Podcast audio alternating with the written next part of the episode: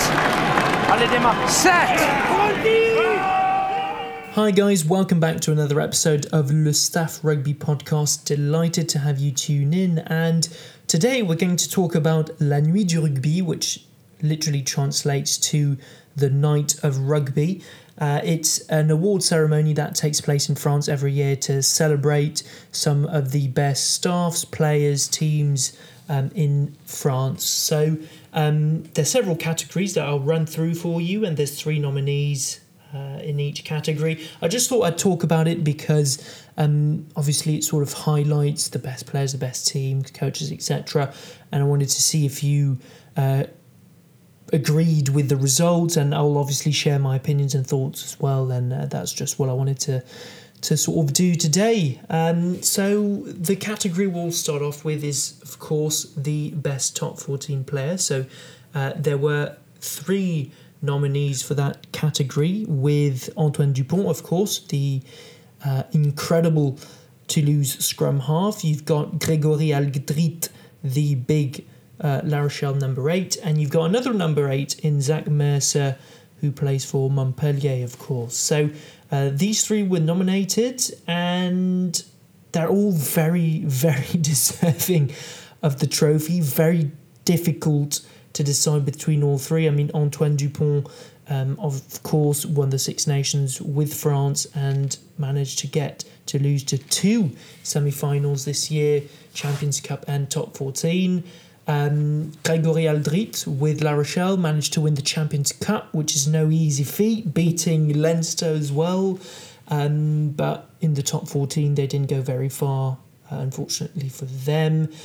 And Zach Mercer, in the very in a very little time at the club in Montpellier, managed to win a top 14 trophy, which you know um, it's their first ever. So he was a big part. He played a big part in that uh, win, of course. So very well played to him as well. So all very deserving.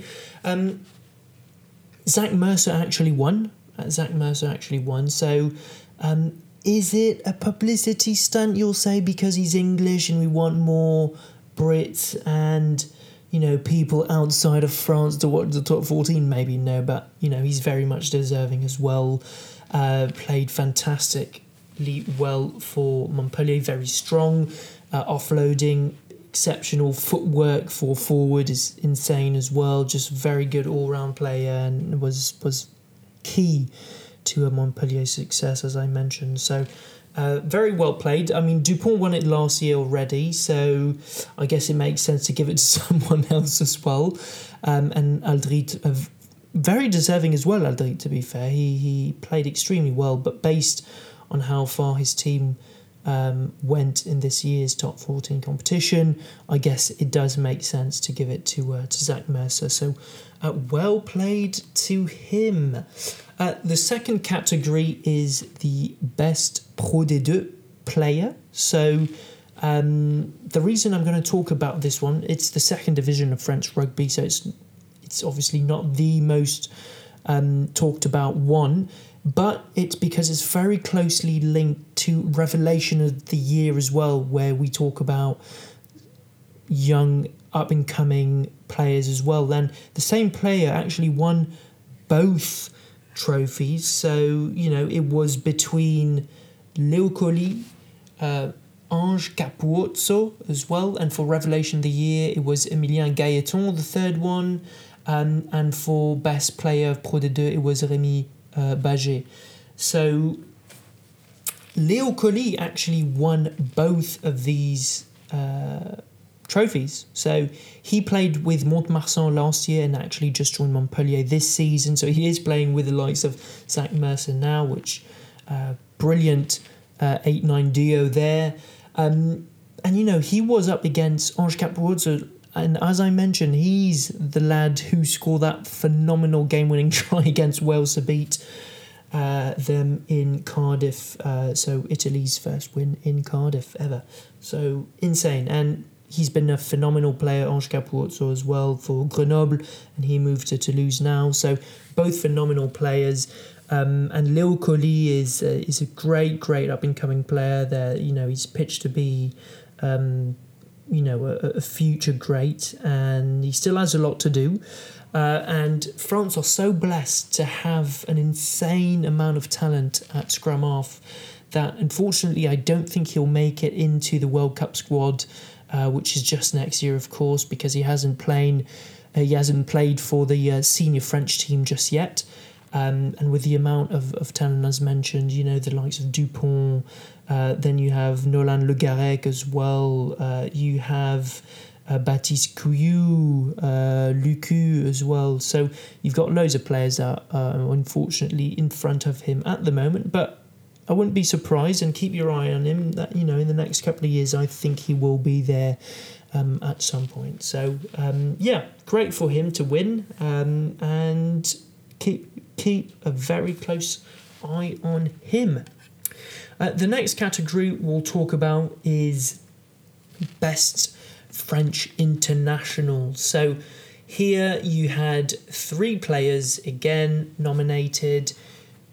Two who've or who've already met who I've already mentioned. Sorry, so Antoine Dupont, Grégory Alldritt were again nominated, and the third player is Yoram Moefana, the Bordeaux centre, who played very well for Bordeaux uh, in the last couple of years, and that obviously got him into the French squad. He played phenomenally well um, during the internationals and during the Six Nations as well. So he actually covered on the wing for France during a couple of games whilst uh, France were um, were suffering uh, from uh, injuries at that key position. So he managed to cover, and he's a very strong defensive player and, and a very powerful um, attacker as well. So uh, great to see him in there.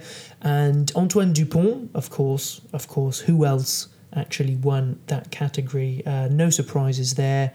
Captain France to their first Six Nations title uh, in over a decade. I mean, there's nothing more to be said there. He's, you know, the field general, the field marshal. He dominates um, whatever match he plays in for whatever team he plays for. So, um, very, very well deserved on his end. He's uh, he's just a, a, a, one of a kind, best player in the world at the moment, in my opinion, as well. So. Um, uh, no surprises there, and, and well done to to all three of these lads. Uh, very uh, very well deserved. And the last category I wanted to address today is the best coaching staff in the top 14, which was between uh, Montpellier's staff, uh, Castres, Castres's staff, and the last one I believe was uh, Toulouse's staff, if I'm not um, mistaken. And I am mistaken. It is La Rochelle. Apologies. It is La Rochelle staff. Yeah, does make sense. Um, so in this category, Montpellier came out on top. It does make sense. They just won their first top 14 title. Um, La Rochelle, unfortunately, didn't get far in the top 14, although they played very well. They just didn't make it far enough. Castres as well, they did very well. They got to the final. They're usually underdogs all the time, and what makes the difference is that sort of coaching staff, that culture within the the the club as well. And you know, they don't have many international players, and because of that, they managed to get or to keep a lot of consistency throughout the season and are really strong towards the end when they've had time to to, to play a lot together. Um, and I think that's a chosen strategy because they don't suffer during the international period like, you know, Toulouse do. Um, especially at the moment where you know they lose about eight nine players every time France plays a game so Gas don't have that issue and, and it really works out for them as well when um, they've been to another final which you know they've been um, getting to very regularly as well. So well done to them. Very small club, small budget as well, but they're always there, always make it to the playoffs. So well done to them. And obviously Montpellier, it does make absolute sense. Uh, well done to Philippe Saint André's team. And although I'm not a big fan of him after the all the trauma I've went through as a French uh, fan and supporter through the decade of useless rugby we were playing, and um, I think the, the, way I remember Philippe Saint André.